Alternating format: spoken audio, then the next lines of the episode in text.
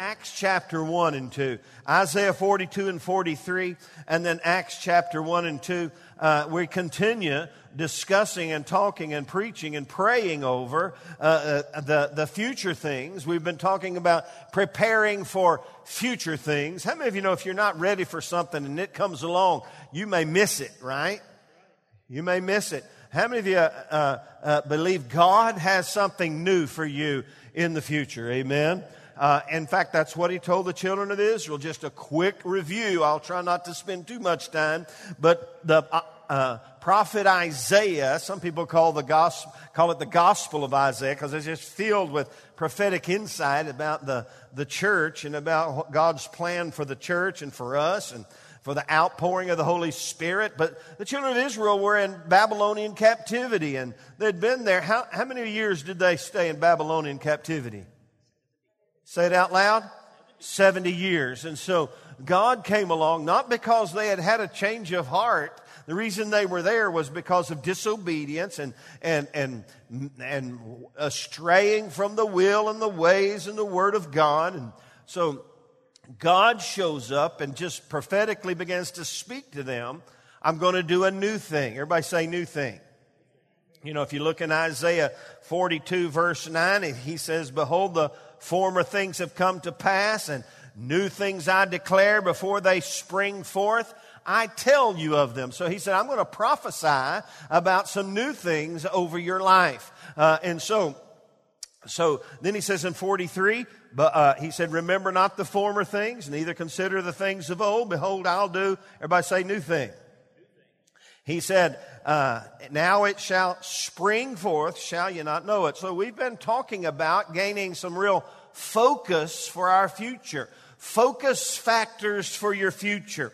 Uh, and so we've used the word focus uh, as an acrostic to share insights from Isaiah 42 and 43 about what is vitally necessary in our life in order to move into our destiny with, uh, with the will and the ways of God uh, hitting on all eight cylinders in our life. So here we go. The first one, as you see, is the letter F, which stands for faith for your future. Here, these children of Israel were in Babylonian captivity now in 70 years. How many of you know if you were 69 years old, there was not a lot of faith operating in your heart? Other, other than if you were Daniel or Shadrach, Meshach, and Abednego, who even in the middle of Babylonian captivity didn't bow and they didn't burn. They stood strong. And Daniel, the Bible says, continued in the ways of God. So it is possible, but the majority of these children of Israel needed a, a, a, shot of faith in their heart. So you see Isaiah 43 and 42 and 43, it's really a shot there where God's given them. I'm, I'm building your faith. Before it happens, I'm going to tell you all about it. Fear not, I've redeemed you. I've called you by by your name, you are mine. When you walk through the water, you'll not drown. When you go through the fire, you'll not be burned. Uh, there's going to be a river in the desert and, and roadways in the desert. I'm going to transform. So I'm going to do something new in your life.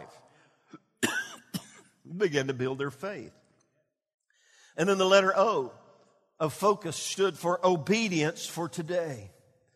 And so that's the problem. They were not obedient and he, and he corrected them. He, he spoke into their life in Isaiah 43. You didn't obey me. That's what got you here. And what he's saying is, you, if you're going to get from here to there, if you're going to experience the new day, if you're going to experience that, that uh, for, from our standpoint, that promised land experience, you're going to have to move to a level of obedience. The scripture says, if you refuse and rebel, you'll be devoured by the sword. But if you obey, you'll eat the best of the land. Somebody say amen. You know, we live in East Texas, Southeast Texas. We're close to Louis. How do you say it? Louisiana? Is that how you say it? Or is it Louisiana? I don't know how they say it. How does the, I bet Shannon can tell me how the Cajuns say it. Louisiana? I don't know down by the bayou. It's about to be, if not already, crawfish season. Huh? You'll eat the best of the land. Come on now. So, you won't have them little bitty crawfish. You'll have them big fat crawfish. I'm just telling you, hey, when you walk into a level of obedience, the blessings of God begin to be made manifest in our life. And that's what we need in this new day, amen. You see, when God does something new, it's never, uh, it's not ugly, bad, rude, crude, or socially un- unfitable. He has His best in mind for you. He had his best in mind for the children of Israel. Their disobedience got them there. Uh, faith for the future, obedience for today. And yesterday, uh, yesterday, last Sunday, we talked about the, necess- the necessity to change our tune. Everybody say, change your tune. You see, God showed up prophetically and He said, Guess I'm going to do something new. Forget about the past, it's over. I'm going to tell you about new things. Uh, before they even spring forth, I tell you about them. And the next verse in Isaiah 43 or 42 is this He says, So sing a new song to the Lord. And we talked about change your tune. You ever told that to your kids? You better change your tune, young man. Has anybody ever told you that? You better change your tune. And listen, that's what he's telling the children of Israel. We talked about that and how we need to sing a new song. I don't know what song you've been singing. Somebody may have been singing a somebody done me wrong song or a woe is me with gloom and despair and agony on me. Oh, deep, dark depression. Whatever song you've been singing uh, in, in, in, your Babylonian captivity experience, this new day, uh, you know, in this new day, we need to sing a new song. Are you with me? Say amen. And so that's the letter. And you know, focus, fa- these are focus factors. I told you this early on we started this. I, I Googled focus factor and I realized it's a pill you can take. And then there's extra strength. I need a gallon of them. Uh, come on, think about it. Uh, and so uh, this is this is the best pill you and I can take. Faith for the future, obedience for the for today. Changing our tune to sing a new song to the Lord. And today, the letter U, as I shared with you last week, stands for unction. Everyone say unction. The unction is really the, it's basically the word means the action of anointing someone with oil. Have me over to the scripture, even the New Testament talks about the anointing of oil. Old Testament, there's an anointing of oil. There's anointing oil. And so there's a lot you can look at there when you think about the anointing. I love what the scripture says about the anointing. It's the anointing that breaks the yoke. There's a deliverance capacity from the anointing. And so we look at our life, we look at our future, and we look at the, at the Word of God, and we realize that the, we need the anointing of God in our life.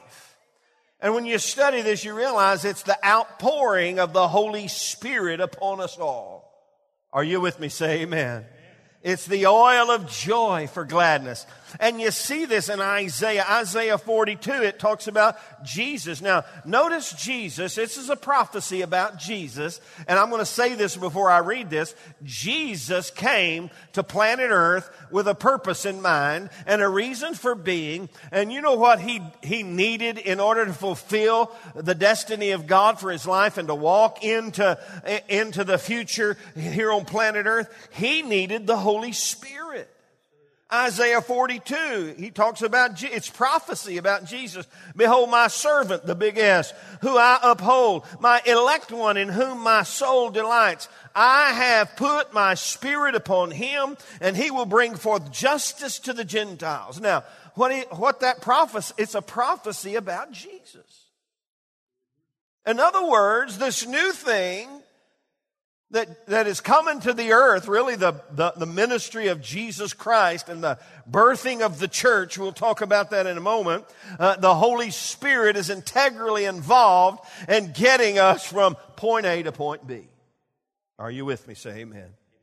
You even read Isaiah uh, 43, verse 20 and 21. He's talking about a refreshing. The beasts of the field will honor me, the jackals and the ostriches, because I give waters in the wilderness. Everyone say waters in the wilderness. It's a reference to spiritual refreshing and spiritual empowerment. It's a prophecy about the days we live. It's a prophecy about the day of Pentecost. Go, hey, let's slip on past Isaiah 42 and 43 and look in Isaiah 44 because he keeps this theme going. Verse 3 For I will pour out water on him who is thirsty and floods on the dry ground. I will pour my spirit on your descendants and my blessing on your offspring offspring, and they will spring up among the grass like willows by the watercourses. I'll stop right there. Did you know you were in the Bible? There you were. You didn't even realize it because he said, I want to tell you something about your future. I'm going to show up in the power of the Holy Spirit and I'm going to pour my spirit out upon your descendants. You say, well, I'm not a Jew. You are. You're the Bible says you're an, the Israel of God. You're a child of God just like they were. Somebody say amen. There you are in the Bible. He said, I'm going to pour my spirit out upon you.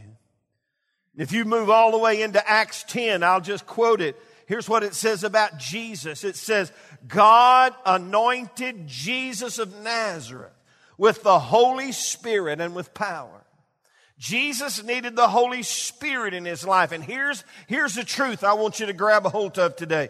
Jesus came and was anointed by the Spirit of God in order and empowered by the Spirit of God. I just read it. God anointed Jesus of Nazareth with the Holy Spirit and with power. Jesus came in the power of the Holy Spirit in order to empower us with the power of the Holy Spirit. That's why he came to anoint us. We need the Holy Spirit in our life.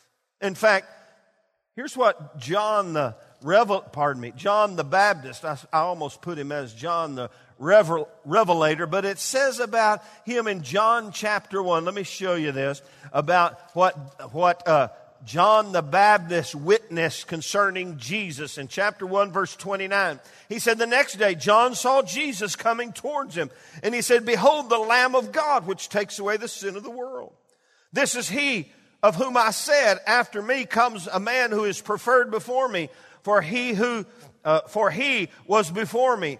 I did not know him, but that he should be revealed to Israel. Therefore I came baptizing with water. And John bore witness saying, I saw the Spirit descending from heaven like a dove. What's he talking about? When Jesus was baptized by John the Baptist, the Spirit descended upon him like a dove. He said, I saw the Spirit descending from heaven like a dove, and he remained upon him. I did not know him, but he who sent me to baptize with water said to me, Upon whom you see the Spirit descending and remaining upon him, this is he who baptizes with the Holy Spirit. Did you get that? Let me, let me, let me say it again. Here's what John the Baptist said. I saw the Holy Spirit come upon Jesus when I baptized him. And let me tell you what God said. This is the one who's then going to turn and baptize you with the Holy Spirit. And so Jesus came to pour out the Spirit of God upon us. And the anointing of the Holy, and here's, here's another key phrase you need to embrace in your heart. The anointing of the Holy Spirit, the unction, if you will, of the Holy Spirit is absolutely essential for the successful engagement of our future.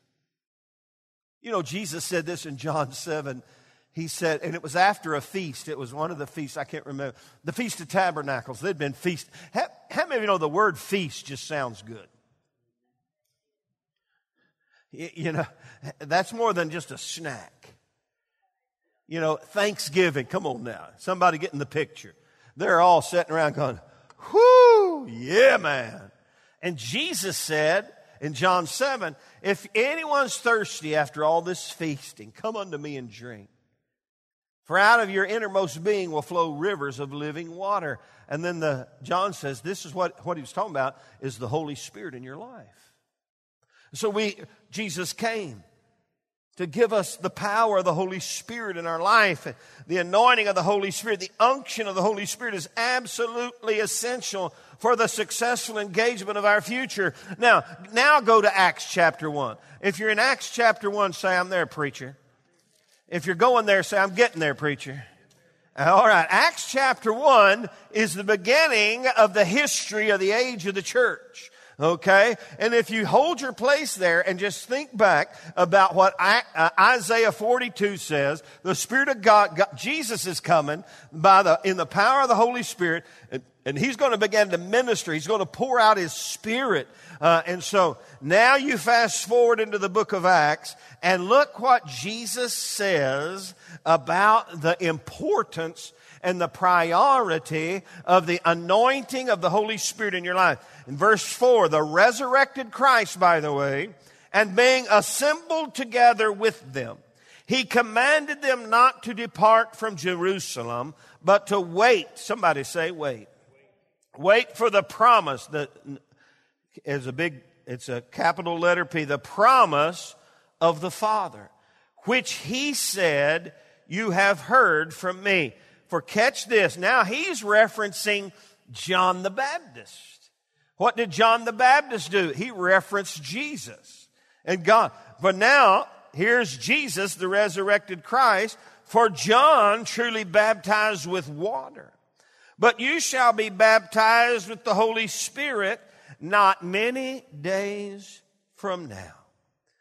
Therefore, when they had come together, they asked him, saying, Lord, will you at this time restore the kingdom of Israel? They were just wondering about how this is all going to work together. But he said, You just, hey, this is, there's something important happening. Don't leave Jerusalem until you've received the baptism in the Holy Spirit.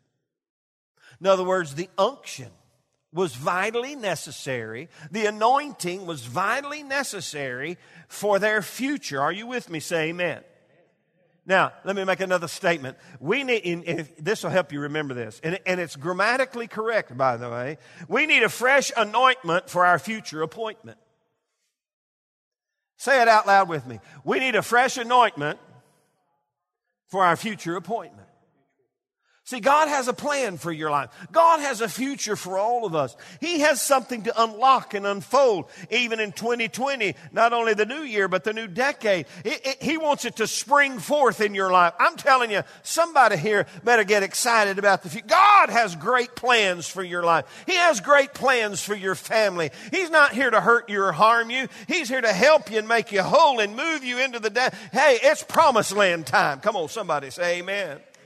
But we've, uh, in order to get from here to there, we need the outpouring of the Holy Spirit in our life. In order to get the roadway in the wilderness, in order to get the river in the desert, in order to get the promised land kind of blessing in our life, we've got to have the Holy Spirit in our life. Amen. And so, when you begin to see this all panning out in the book of Acts, you realize, whew, that's what we need. Amen. Now, you say, Well, I've been filled with the Holy Spirit. I got the Holy Spirit in my life. Listen, all of us need a fresh outpouring in our life. Every day, a new anointing. How many of you know yesterday's anointing may or may not carry into tomorrow's issues and plans and purposes? In fact, if you just fast forward, I'll tell you the story in Acts chapter 4. How many of you know when the church was born, man, everybody's happy. Ah, nah, nah, I got, nah, but everybody's excited, man. People are being born again. But how many of you know when God starts moving, the devil gets upset? and he stirs up persecution in the church and there was persecution hit the fan and, and these leaders were called in on the carpet and, and And, and, and the religious leaders of the day put pressure on them. And you know what they did? They went right to the place of prayer. And in Acts chapter 4, they began to pray. Listen, when pressure comes, you got to pray. And they came together just like they had prayed a few days or a week or so or however long ago it was on Pentecost Sunday. They prayed with fervency, with one accord. And the Bible said, and they said this, Lord, you keep doing what you've been doing. We'll keep doing what we've been doing. In other words, we're not going to stop progressing forward in the power of the Holy Spirit, but we need your help. And the Bible says this, uh, uh, it says this in verse 31, and when they had prayed, the place where they were assembled together was shaken, and they were all filled with the Holy Spirit and began to speak the word of God with boldness. Whoo! Somebody say amen. You know what they got? They got some fresh oil for their new day. They got some fresh anointing. They got a fresh outpouring of the Spirit of God in their life. I don't know where you are today. I don't know what's going on in your world. I don't know if you've ever experienced the oil of the Spirit of God come upon your being and you be baptized in and filled up with the power of the Holy Spirit. These people's lives were radically transformed because of the anointing of the Holy Spirit in their life. Amen. Psalm 92, David said this. You can write this down and look it up later. Psalm 92:10. He said, "I have been anointed with fresh oil." Somebody say fresh oil. Whew, we need some fresh oil. Look around, just look around a little bit. Look some people around say, we could all use a little fresh oil, amen? Hallelujah. I, I, come on now. Hallelujah. Shelly, doesn't he need a little fresh oil in his life? Amen. Eugene, you need some fresh oil in your life. Man, we're in the right place to receive. In fact, today at the close of this service, I'm going to encourage you just to position yourself at a place of receptivity to the fresh anointing of God in your life. We need fresh oil. Now, here you go. Here's what you need to realize. How many of you know God had a plan for, for the church to be born? And so here it is. They're waiting for the promise of the Father. He said, Don't leave. And in Acts chapter 2, it says this about that they had been praying and they were in one accord. When the day of Pentecost had fully come, verse 1, chapter 2, they were all with one accord in one place. And suddenly there came a sound from heaven as a rushing mighty wind, and it filled the whole house where they were sitting. And then there appeared to them divided tongues as of fire and sat on each of them. And they were all filled, come on now, with the Holy Spirit and began to speak with other tongues as the Spirit gave them utterance utterance. I'm telling you, boom, the church was born. And they moved out of that upper room, out into the marketplace, if you will. And in verse 14, under the inspiration and the unction of the Holy Ghost, Peter gets up. He's the one who had denied the Lord, who had, had blown it in his early walk with God. And God had mercy upon him, filled him with the Holy Ghost. He preaches the first Pentecostal church message, and thousands of people are born again and the church is launched, pardon me, launched into the purpose and plan of God. And the church began to progress because of the anointing of the Holy Spirit. It's no different for you and me. How many of you know you can't get in to anything on somebody else's anointing? You need fresh oil. You go back to Isaiah, yesterday's yesterday. How many of you thank God for all the good things He's done for you yesterday? How many of you thank God He's got some things for you today? But we've got to come to the place where we realize, hey, He's got some things for me tomorrow. There's some new things that He wants to spring forth in our life. And we need an unction from God. We need unction to function. Are you with me? We used to sing that, and I'm not going to sing it. Give me unction in my gumption. Let me function, function, function. We were desperate for rhyming songs. Amen. And so I want, to, I want to give you some thoughts now in Acts chapter 1 and 2 that you and I need to embrace in order to receive this fresh anointing in our life. If you're with me, here we go. Are you with me? The church is born, Acts 1 and 2. And you know what they knew about their future? They knew something supernatural has happened because it had been prophesied to them. They had been promised prophetically this anointing from the Spirit of God would come upon them. They were leaning into the promises of God. That, you go back to Acts 42 and 43. These children of Israel, what God was trying to encourage them to do in Babylonian captivity was to lean into the promise, the prophetic promise of God and begin to trust that God had something great for them. Even though before you see it, I'm going to tell you about it, he said. Let me tell you about your future. And he told these disciples, he promised them.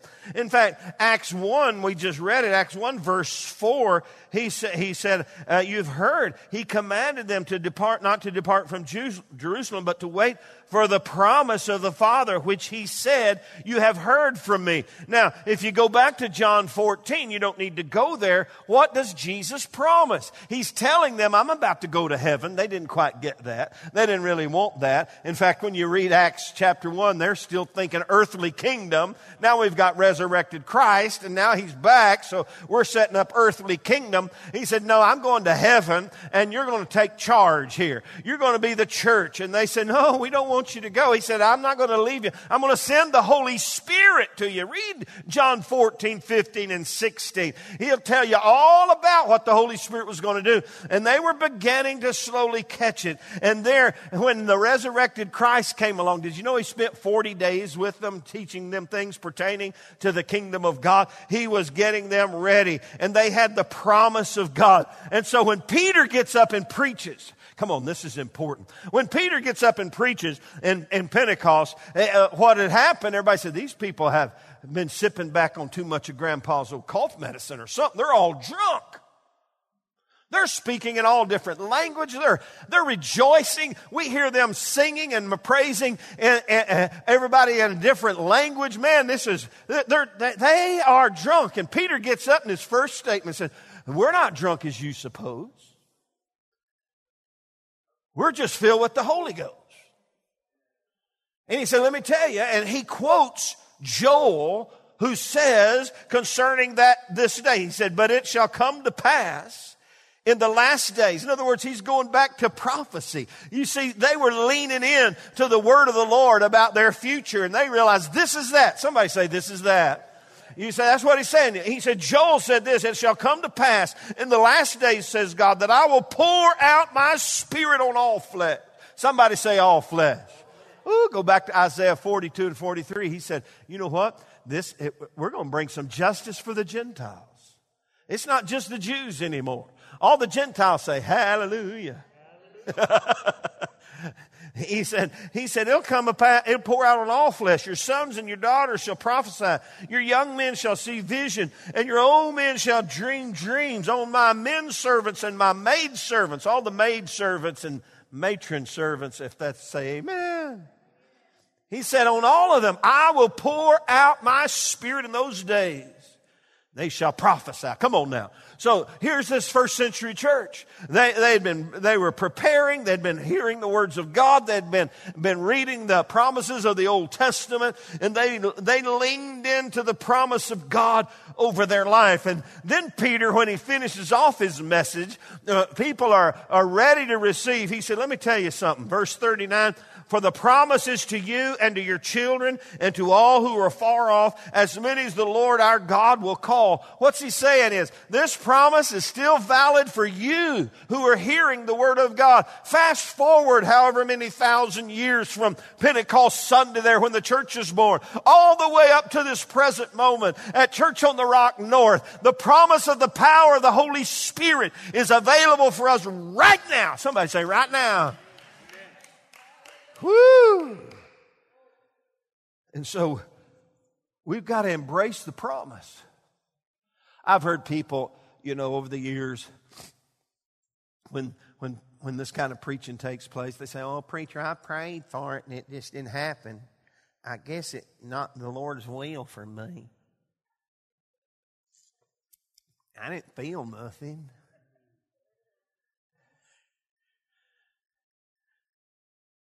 Everybody's kind of giggling. Maybe that's you this morning.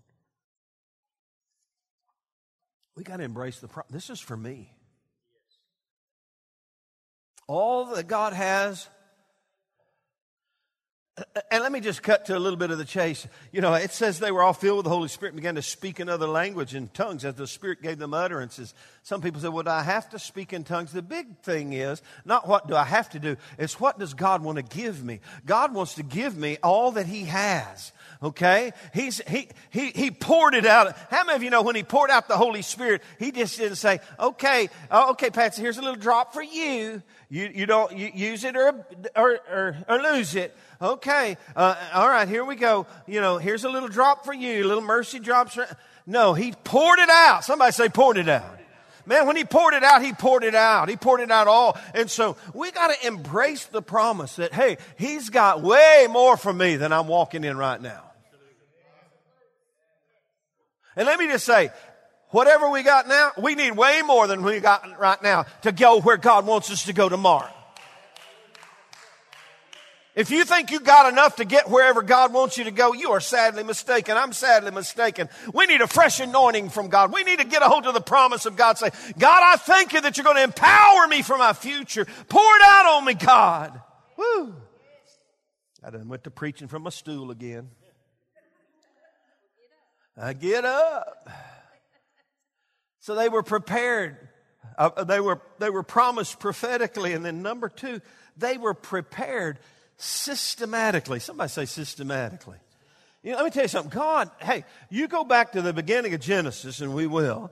You go back to Genesis, you walk it all. How many of you know the Old Testament is really, it, it's the New Testament concealed. The New Testament is the Old Testament revealed. It's a great big promise from God. And the systematic plan of God moved forward. It wasn't rock, paper, scissors. It was God's system and His plan. And He took this first century church. He took these ragtag disciples who didn't, uh, didn't uh, uh, have a clue. They were, they were the weak things of the world that God chose chose to confound the wise. And he systematically put the prophetic plan of God in place and he prepared them for that moment. You need to think about that, that whatever you've been through, some of it good, some of it not so bad, some of it great. You know what? God has a plan. Everybody say God has a plan. And he has a, he has a, a something to unfold for you. And, in fact, if you go back to Acts 1 3, the resurrected Christ spent 40 days with them, I said, and he said, speaking to things to them pertaining to the kingdom of God. Man, what a seminar. Special guest, the resurrected Christ. Invitation only. And you're invited. You can go back to the beginning of the disciples and how they were just lowly fishermen, many of them. Jesus interacted with them, Matthew 4, verse 18 and 19. And he told Peter and the gang, these fishermen, he said, You know what? If you'll just follow me, I'll make you into something. You may feel like you're a nobody, but I'm going to make you into somebody. I'm going to make you not into fishers of fish, but fishers of men. People of influence.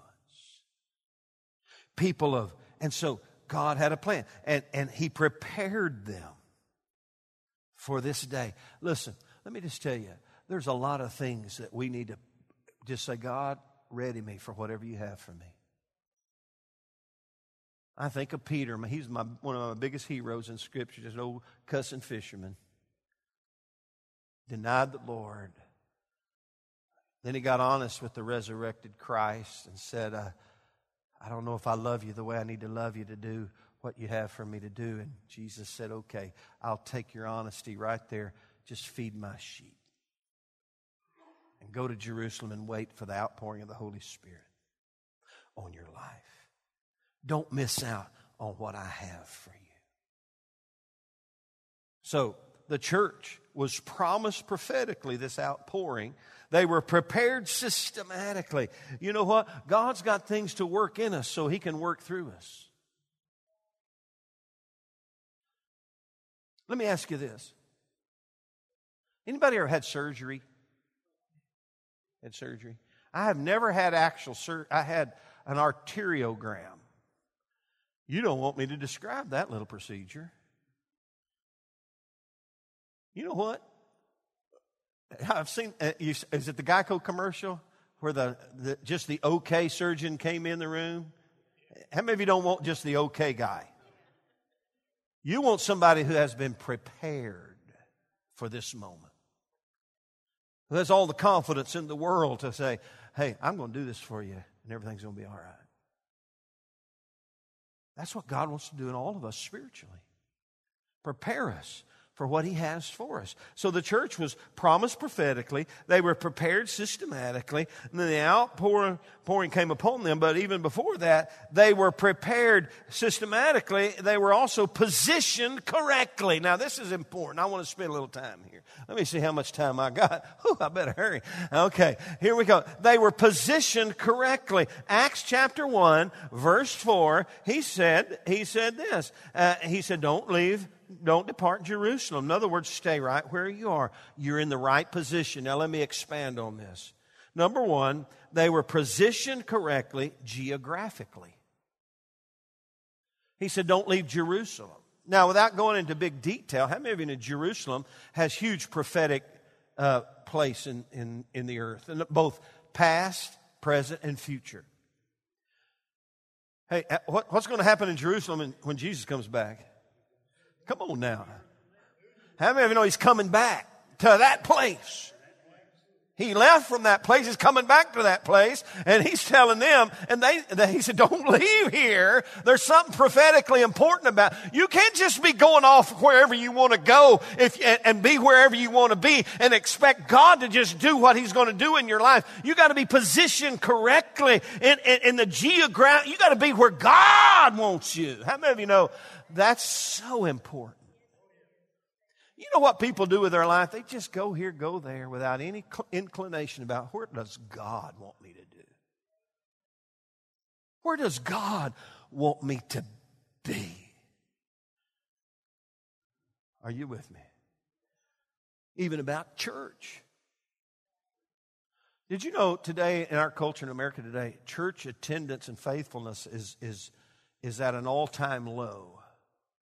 Across the board. There, now, I know there's spots where it, it doesn't show up, but did you know mega churches who you look at them on a Sunday morning and you think, "Ooh, man, did you know they're scrambling today? Trying to figure out how to keep this boat afloat, how to keep this these bills paid. See, it's just diff, it's just different numbers, but it's all the same issue because there there is a there is a a, a distraction, uh, the attraction of distraction away from places that God wants us to be. Paul said this. You know, I'm I'm preaching to the choir here, but maybe it'll somebody out there. God, Paul said this to the Ephesians you belong in God's family with every other Christian. In other words, everybody needs to be plugged into the local church. We need to be, we need to be positioned correctly geographically. And that's the way they were. Don't leave Jerusalem. And then number two, uh, they were positioned correctly in an attitude of obedience. They, they were obediently staying right where God wanted them to stay. In fact, it says this in Acts 1. These two words are big. It says that, how many of you know they didn't live in Jerusalem, most all of them? They had come from different places uh, for the for the for Pentecost, and it says this in Acts chapter one. And when they had entered, they went up into the upper room where they were staying. Everyone say staying, and, and that word is not about three nights in the Hilton. Well, we're just staying at the Hilton for a few days. We're staying at the Holiday Inn down the street. That's not the word. They had moved in, and this word is this is where we are abiding. This is where we are staying until God says move. We are, we're not move. This is where we're abiding. And then it says in verse 14, another big word, and these all continued. It means persevered, stayed the course, didn't get off track. They were obediently walking in the will of God for their life, geographically, obediently. And number three, they were positioned correctly relationally. These are all important to receiving all that God has for you, to receive the outpouring of the Holy Spirit. How many of you know if God wants you to be in Beaumont on Sunday morning at Church on the Rock North, because He has an appointment with you, and, and you are uh, down on the beach hanging out with other folks that should be in church. you're going to miss what God has for you in Beaumont. So geographically, obediently, and relationally. Acts 1:14 says this, these all continued with one accord. Someone say with one accord. man, they are in, they're, they're synced up with one another. They're not all, you know, hey, what you doing? Hey, how many of you know if they're all abiding in the upper room together, the opportunity for conflict abounds? I'm going to tell you, I love my family. I love my grandkids. I love, how many of you know, you put them all in one house, the opportunity, isn't it, Stacy? It's fun. We just have all that fun we can stand sometimes. And, but, but the reality is here they all are. And they said, but we're not leaving. So how you get around that? You just keep praying and you keep saying, you know what? We're in this thing together. We're better together. Somebody say we're better together.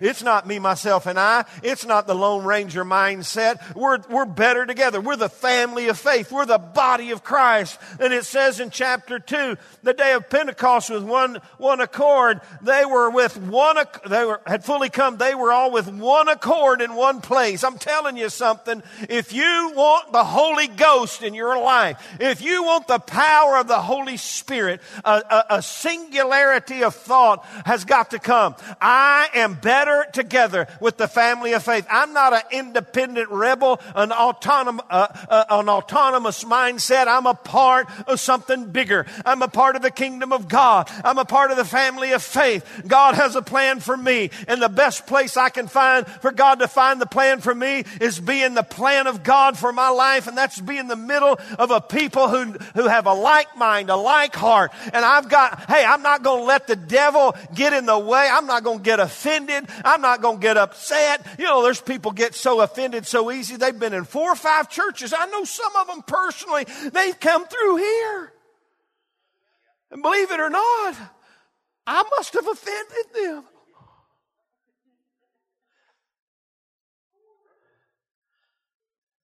Now, some of my Facebook friends, they're on their third or fourth church. Trying to find somebody who they can be offensive towards, but won't get offended at them.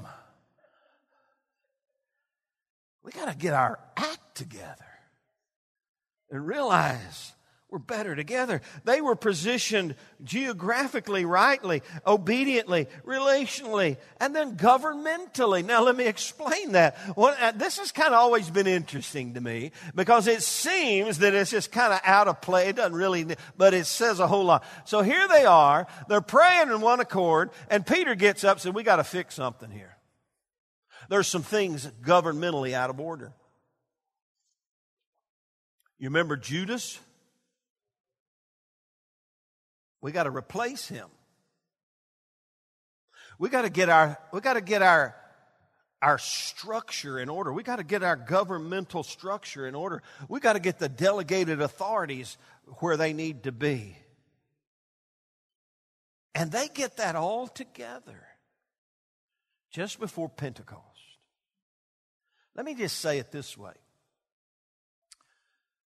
the best place to find the outpouring of the Holy Spirit is when you're submitted to God and the people of God.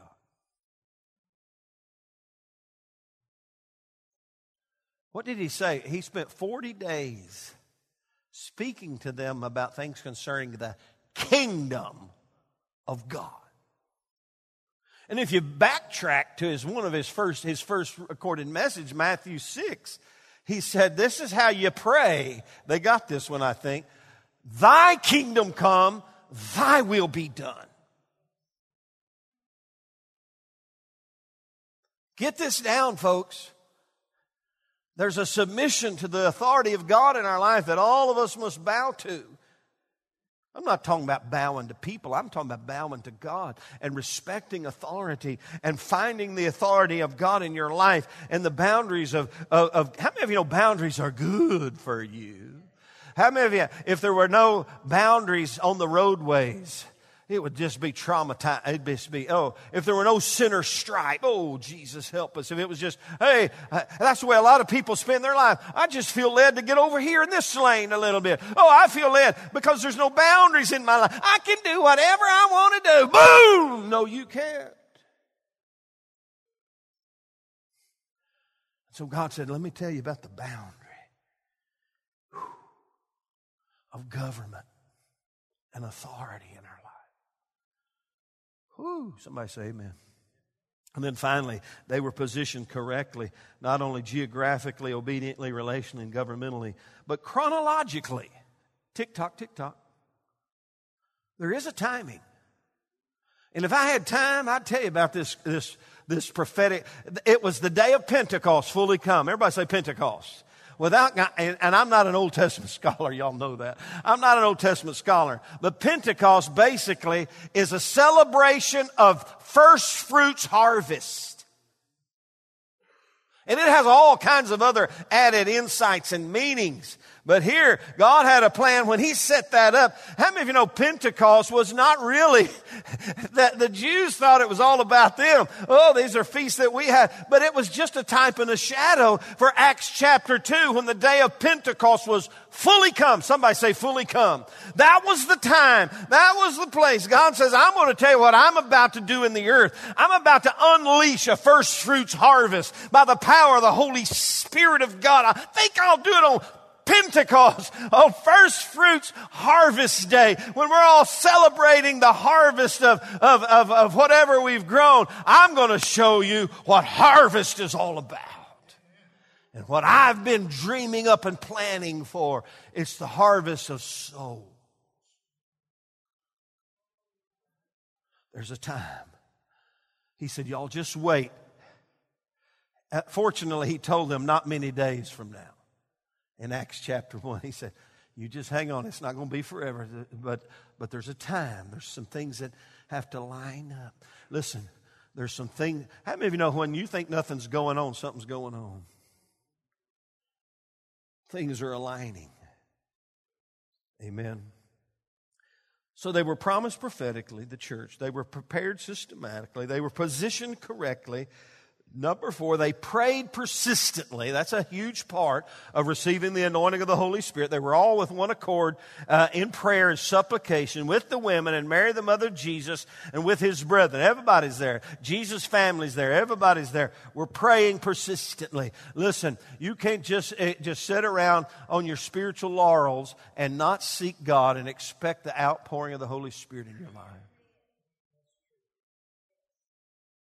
And then number five, when all of those things began to click, the promises of God, the preparation of God, they began to properly position themselves geographically, obediently, relationally, governmentally, chronologically, and they prayed persistently.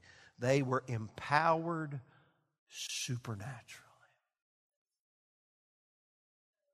And it wasn't just for that day.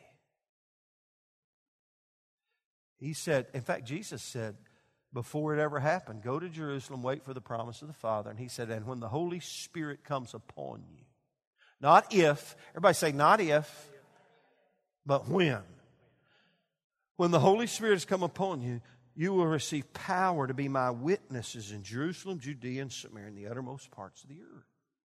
They were empowered supernaturally. Now, four things that began to happen. It just began. It just began to pop. Listen, listen. When you get the outpouring when you get the outpouring of the Holy Spirit on your life, when you begin to get some anointing going in your life, when, when the oil starts flowing, when the river starts flowing, when you start drinking in of the Spirit of God in your life, things start happening. The first thing happened, they began, they were praising. They praised God. These people, they began to hear them praise the Lord in their own language. It says, verse 11, the Cretans and the Arabs, we hear them speaking in our own languages the wonderful works of God. Listen, the, the praise of God began to arise.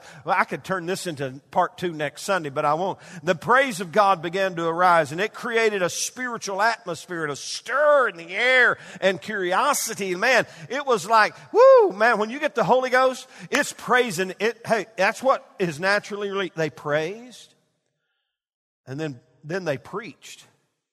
That's not a good church outline to me. They praised and they preached the word of God. Man, go back and read Peter's message. Man, he preaches the gospel. That's what gets people born again. The gospel. And he didn't pull any punches. He preached the gospel. And they said, What do we need to do to be saved? And number three, after they praised and they preached, all because they had been anointing with the power of the Holy Spirit, they began to produce. They produced a harvest. Verse uh, uh, 41, chapter 2, it says, Then those who gladly received his word were baptized. And that day, about 3,000 souls were added to them. And then here comes the last one. They progress. That's what it's all we're talking about. We're talking about our future. They move forward. Listen, the Holy Ghost will move you forward. It'll cause you to put a new song in your mouth. It'll put the Word of God anointed in your life. It'll bring you to a place where harvest and product begins to be realized. God's plan begins to unfold and the Holy Spirit will move you forward. You will begin to progress. It says, and they continued steadfastly in the apostles' doctrine and fellowship and the breaking of bread and prayers. Fear came upon every soul, and many wonders and signs were done through the apostles. Now, all who believed were together and had all things in common. They sold their possessions and goods and divided them among all as anyone had need. So, continuing daily with one accord, there's that thing again, in the temple and breaking bread from house to house, they ate their food with gladness and simplicity of heart, praising God, having favor with all the people, and the Lord added to the church daily those who were being saved and the church was born. And if you go all the way to the end of Acts, you know how much time that was? One little 40 year generation.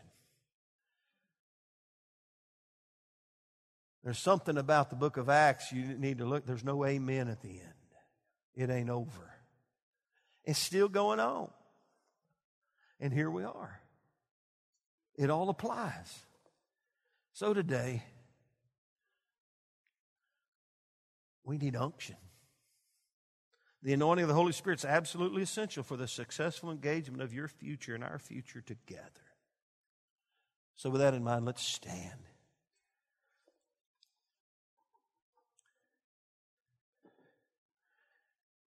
Let's pray. Let's believe. Let's get in, get our position. Let's get in our position. Lord, today, we trust you for our future. We trust you for the outpouring of the Holy Spirit in our lives. And Lord, we believe, even as you spoke prophetically in Isaiah, that the past is the past and we have new things that you want to spring forth in our life and in this world that we live in, in this church, Lord Jesus. We thank you for that. So today we come, and Lord, in a little microscopic way, compared to that first century church, Lord, in this moment we ask you if we're out of position to get us back, Lord, we, we want to reposition our world where we can be where you want us to be and receive all that you have for us to receive and to give all that you have for us to give and to experience all that you have for us to experience in the days before Fill us afresh with the Holy Spirit. If you're here today and you can say, Pastor, I need some fresh oil for a new day. I'm feeling lacking in my life. If that's you, just lift your hand where you are. Say, I need fresh oil, Jesus. All over this room. Fill us, oh God, with your fresh oil. Thank you, Jesus. Thank you, Jesus. Let's just do this. I know the hour is late.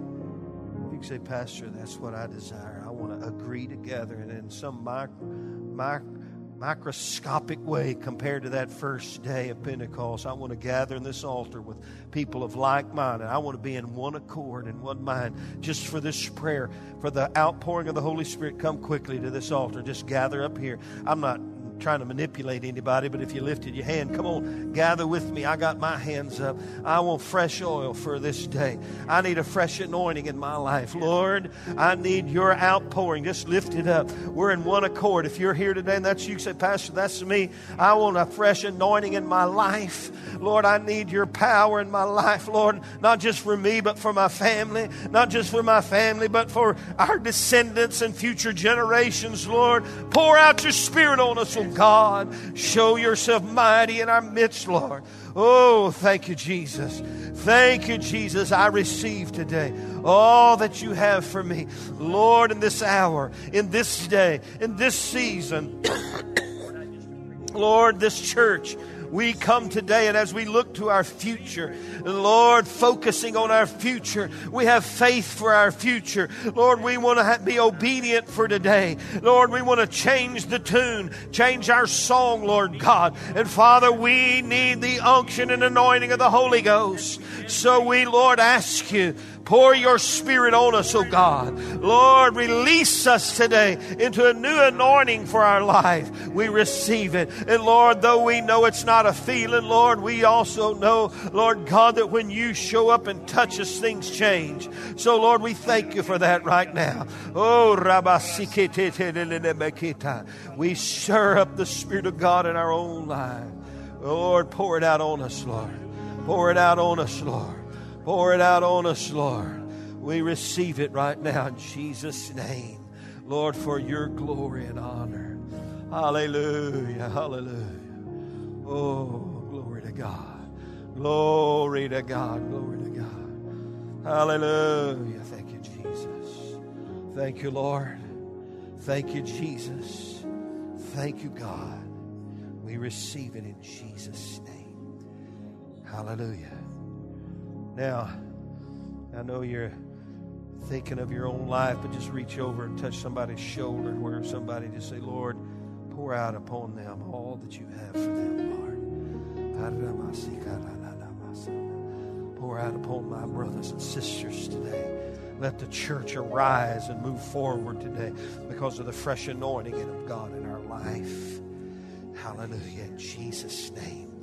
And just finally, as before we go, uh, if you're here today and you've never given your life to Christ, you don't know for sure whether or not Jesus is the Lord and the leader of your life, and you feel lost and without Him, and today you want to know for sure that Jesus lives in your heart, lift your hand and wave it at me, and I'm going to pray for you. Anybody here? Just say, Pastor, I need to know for sure that Jesus lives in my heart. Anybody? Let's just pray together in faith. that if there's someone here that's lost, we're all going to pray together. Let's pray together. Lord Jesus. Come on, everybody out loud. Dear Lord Jesus, thank you for dying on the cross for me, for paying for my sin with your own blood. I believe you died for me and you rose again so I could have a new life too. I invite you into my heart to be the Lord and the leader of my life. I yield my future to you. And I thank you today that from this day forward, you're going to empower me with the Holy Spirit to live the life you have for me to live. I thank you for the promise of heaven. I receive you in Jesus' name. Everybody said, Amen. Let's give the Lord of glory who baptizes us all, empowers us all with the Holy Ghost. Woo, I receive it today.